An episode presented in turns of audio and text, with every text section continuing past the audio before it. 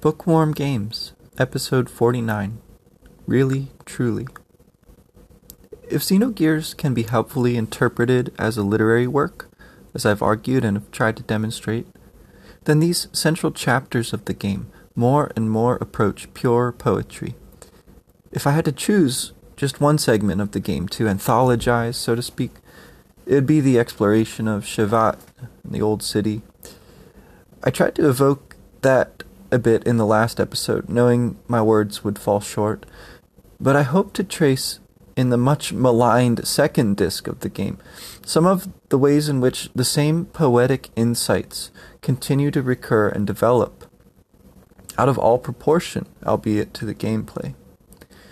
That shift in the balance of poetry, perhaps never fully satisfying in Xenogears, between the story inspiring it and the game embodying it, begins to come apart here towards the end of the first disc.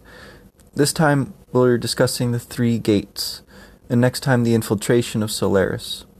And we'll go on from there as best we can, accounting for the structure and pacing of what's left of the game, which is almost fully subsumed in the mode of our main characters telling us the story rather than letting us play through it. Leaving Shevat now, in a flight enabled Yggdrasil 3, or the third, we head back to Nisan, reportedly occupied by Shakan's troops, and otherwise eerily empty. There's a kind of anticlimax here that I can't help but read into as emblematic of the way the rest of the game is going to go.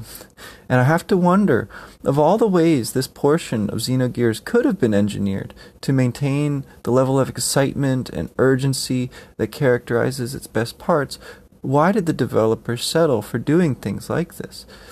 Giving us an airship only to have us fly back to a previously explored area, emptying that area of its inhabitants garrisoning it with a token handful of weak foes, breaking up the flow of the story with conversations between the characters in which no one seems to have much of a plan as to what to do.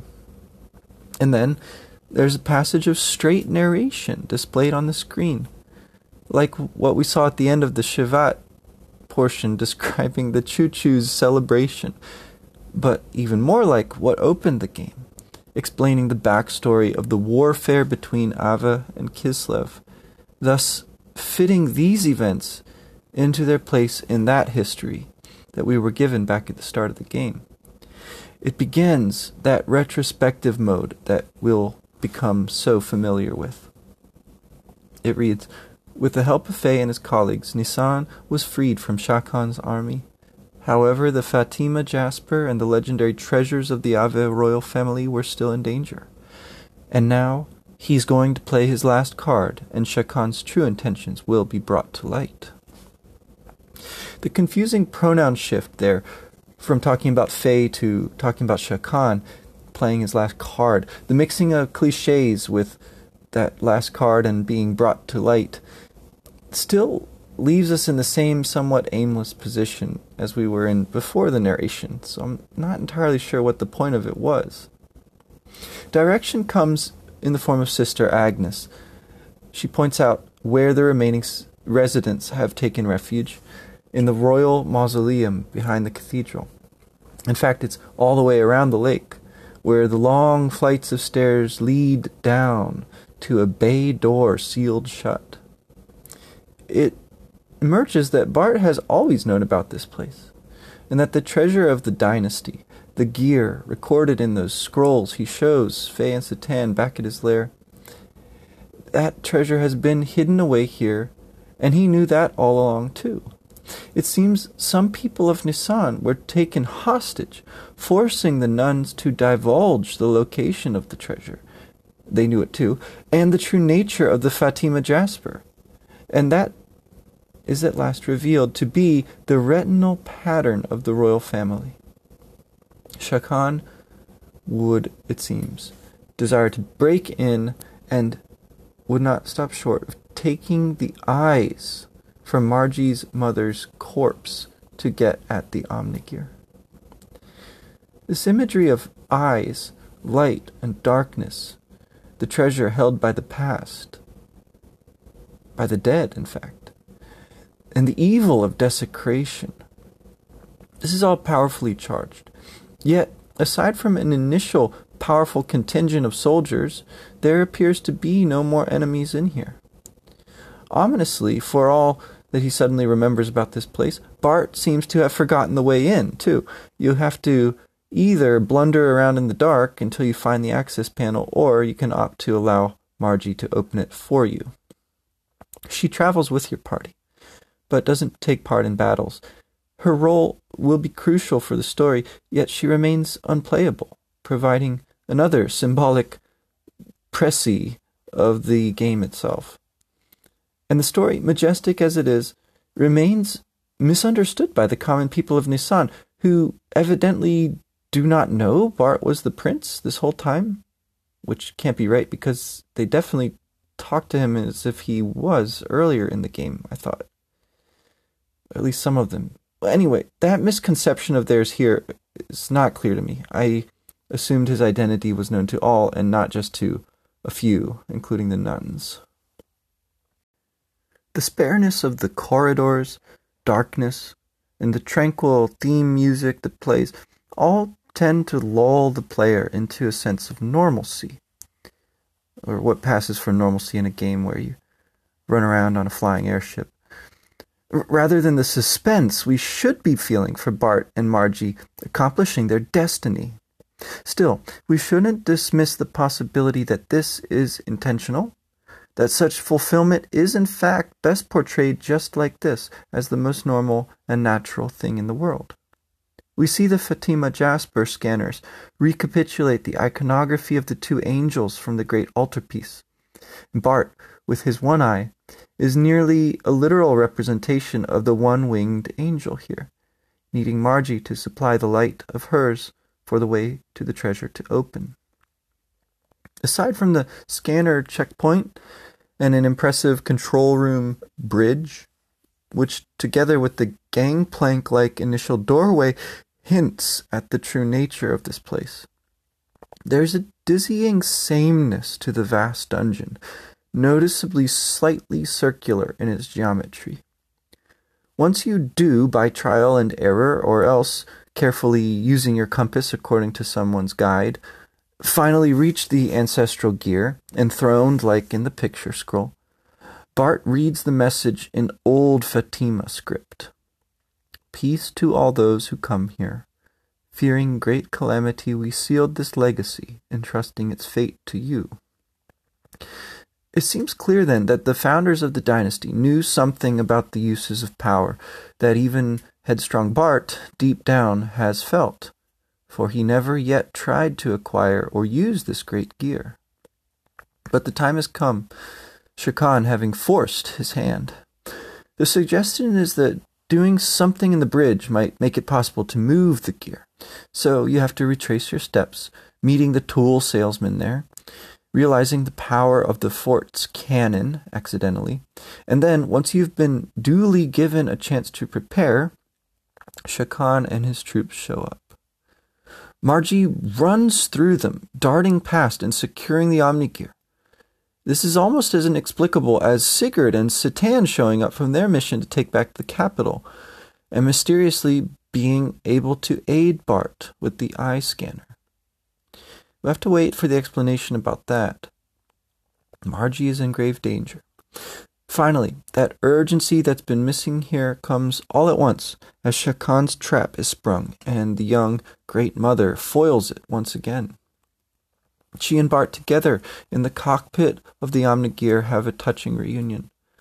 A wound that she's taken prevents her from carrying on, but the gear moves by itself, seemingly, to block further attacks. Citan explains the pilot's mental link controls it. He refers to the Omnigear at Shevat, responding to Ellie's presence, which is an event we only hear about, and more than once at that, making me wonder if it's something we were supposed to have seen in the course of the game. This wound of Margie's keeps Bart from going after Shakan, but then Citan explains it was her all along controlling the gear. The strength of Margie's desire to protect Bart that kept them safe, even though Bart thought he was protecting her. It'll take him some time to form the mental connection with Andvari that will unlock its full strength, but she somehow intuited it immediately, neatly fulfilling that wish of hers to rescue him for a change. The gear has a blood red, black clawed, winged, demonic look to it. Uh, it's a variation on Brigandier, or rather, Brigandier might have been a variation on it. But that name, Andvari, refers in Norse myth to a dwarf, ironically. The story comes down in several forms of the dwarf's connection to water and to waterfalls, to gold, to curses. It even gets taken up in the Wagnerian retelling of the ring, though the character's name seems to be changed there, conflated with another. The revenge story, as it concludes here, involves a mythic clash in a cave by the sea. The hermit's hideout or something like that. Shakan, out of options, turns and fights once your party corners him there. By linking his huge gear to the gate generator, he's able to heal himself, though comically, he can't reach you to counterattack while that physical link is attached. His Ignis Storm attack can deal heavy fire elemental damage, but mostly he hits you with these physical counters and his seal punch, and he heals more and more frequently in a bid to drag out the battle. But in Sibsane or in Ellie's ether abilities, you have at least a couple of options which are still stronger than either the wily cleric, even once he's imbued with Grahf's Mother of Destruction power, or the Omnigear itself. His last card, his reliance on the power of Solaris, is Shakan's ultimate undoing, as a Faustian bargain with power has been for all those Grahf has awakened. And here, his defeat triggers the destruction of the first gate in a fantastic undersea explosion. Back in Bledavik, Bart addresses his people publicly, summarily declaring the end of the war with Kislev and the end of the monarchy, as if it were just that easy to cease generations long hostilities and convert a kingdom into a republic. But politics is not the main concern of the game. Bart seems more concerned with retaining Fei's friendship despite abdicating his throne, and letting down his mentors and advisors now that their efforts raising him have finally been crowned with success. A corresponding scene ensues that evening in which Bart sets the record straight with Maison and Sigurd in private. Sigurd's true identity as Bart's older half brother, together with Bart's heaven sent ether attack seem like a reworking of the royal desert brother motif from Final Fantasy VI. We might want to know more about the peacetime organization of Aveh's new government, or about Sigurd's mother and her religion, Sig's unswerving loyalty to his younger legitimate brother. But the game is hustling us along to our next objective. Before leaving town, we can visit the kids in the market who put on a play, giving their version of the events that had brought Fei under his code name you gave him back at the tournament, and Prince Bart together, and delivered the land and brought brothers and fathers home from war. You notice that none of the kids want to play as Margie, though.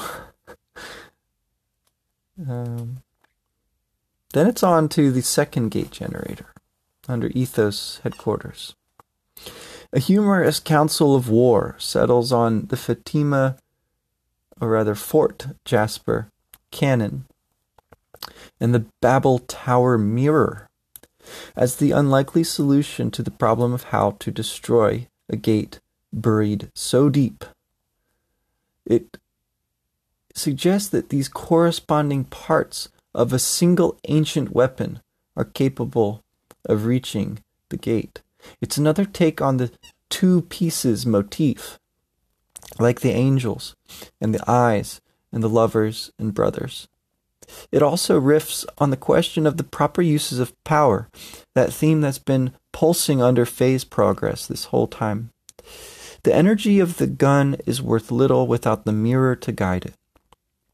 And so, your party splits into two groups for a series of tag team battles with the elements. There to defend Ramsus' honor, afting down by the orbs in Solaris, calling him trash. More on that later. The player controls Fei and Ellie, and then two other party members of your choosing, while Billy and Citan handle the technical side of aiming the shot and inclining the angle of the mirror. The counterpart's motif is insistent here. Each fight gets split into two rounds. Round two, necessary when Billy's initial attempt misses, although not catastrophically. He doesn't strike the tower somewhere other than the mirror, or anything like that, any more than Bart's first accidental shot was a, a catastrophe, rather than just a humorous error. By the second shot, Billy's accounted for the drop ratio of the atmosphere, if Tolone's diagnosis is correct, or else he just gets lucky, and the gate generator is toast.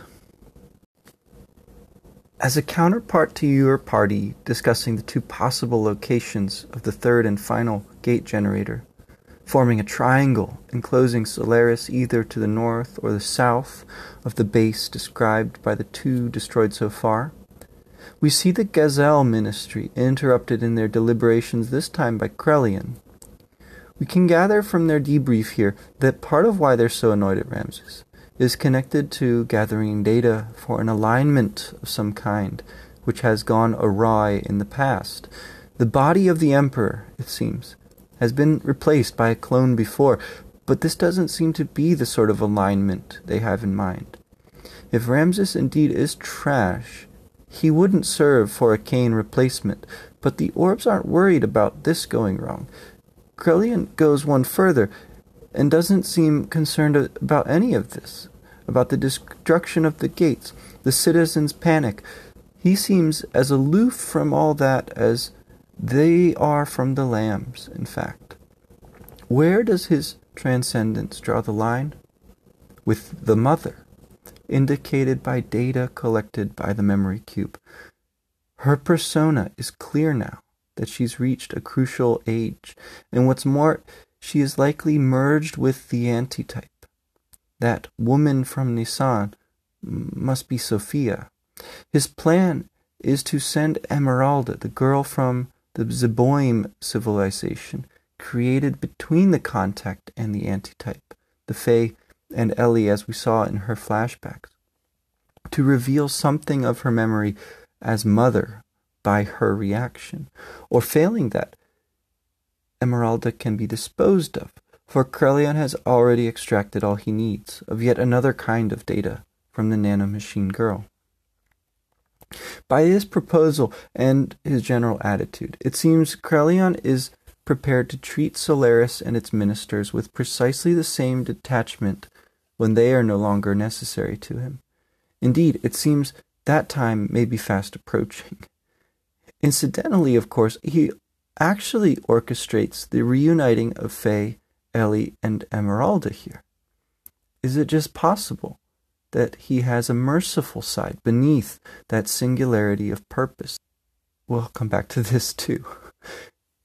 Somehow, no one knows where Solaris actually is, but Ellie's hint that all around was the sea is enough for them to spring for the ocean south of the main continent, Ignis, as the more probable location of Gate 3.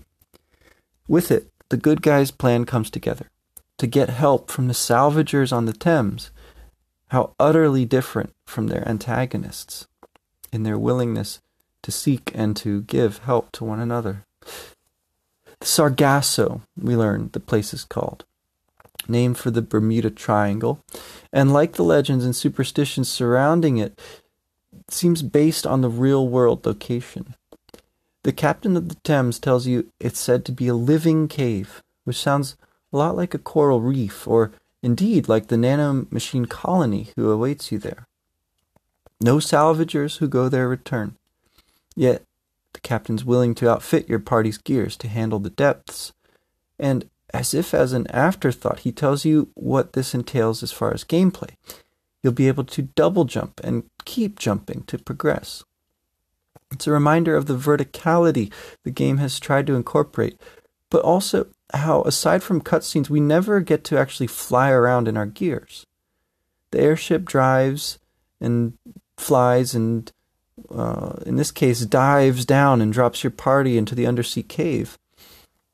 A series of branching tunnels extending ahead, so that your exploration, although theoretically much freer, as you get to jump and jump and fly, or uh, in in practice, it's limited to choosing directions, multi jumping against gravity and in one place against the push of the current.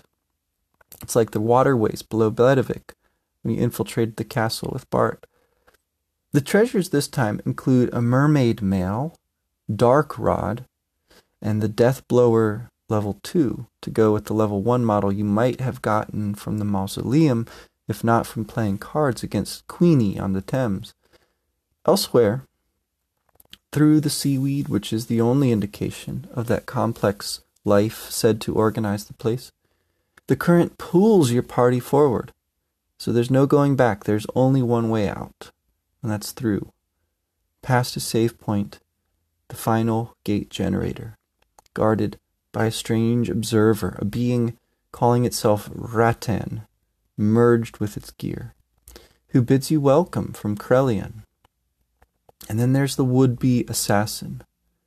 If anything, this fight against Emeralda is easier than the bosses holding the previous two gates. Yet with its music, the mermaid motif, and the underwater cave setting, is a far more haunting and memorable event. And it seems it wasn't Krelian's intention to prevent you here, but to see through his proxy what would happen when Emeralda met her maker. After a little while, her gear slumps its graceful shoulders, and as Pilot comes to her senses. The observer remarks, I see. Reckless. Now that you should view it as a release of memory, or maybe a recording. It turned out just as Krelian said. It is a manifestation of the imprinting. At any rate, it is proven. With that, excuse me. I must report the results. Oh, yes, go ahead and take the girl. Use her any way you like. After all, she is your daughter. The release of energy seems sufficient to destabilize the gate, making even the cool observer nervous. Think of it like recording. We might think of the music box and the power of memory with all that entails, as in a way the driver of the entire story from the beginning. These staged battles, so far observed by Grahf, and now this other power of Krelian coming into the open, what are they but representations of the way we have observed as well as participated in the story all along? And this staged quality will become quite heavy in Disc 2. Back aboard the Yggdrasil, Emeralda is bouncing up and down with delight the 4,000 year gap between them is bridged by her recovered memory. She recognizes Fei as Kim, saying the name over and over to the point where it takes Citan's acumen, interpreting that what it means to her something like father. Ellie tries to mediate too, suggesting Fei resembles Emeralda's creator. To which the little girl responds, stubbornly. Kim is Kim. She does not seem to recognize Ellie, even though it was Ellie who had the flashback in Zeboim, who was there, right alongside Kim, when they created her. Emeralda calls it a dream, describing, with her idiosyncratic language, a birthday cake with candles for her to emerge from the tube, but then the disappearance of her body the long, long time she spent in the dark. There's more than a little resemblance between Emeralda's existence and Fei and Ellie's own, parts of themselves which remain in the dark for now. The side quest later in the lighthouse will restore more of these memories. But by then, Ellie will be gone from your party. She has an almost jealous, exasperated reaction to Emeralda's dismissal of her and fixation on Fei. She has him promise they'll stay together this time. And when Ellie tries to include herself in the promise, she's rejected. The joke she makes is, is a bitter one. Maybe she should bury you back on the ocean floor. Which, in fact, foreshadows the visit that you'll make to the ancient city later on. Citan suspects Krelian must have learned something important from the nanomachine to have given up Emeralda so lightly. But his musings are interrupted by a telegram. Solaris is visible. With thanks to the fellows at Retrograde Amnesia for helping make my work a little more visible, and to the Let's Play archive. Uh, normally, I rely on the God and Mind page script to review specific passages, but in this case, uh, there was a chapter that broke off partway through, so I found the pages compiled by Carnegal, complete with numerous screenshots and the occasional offhand joke, which was helpful and fun. Thanks to anyone listening, and uh, I'll let you go.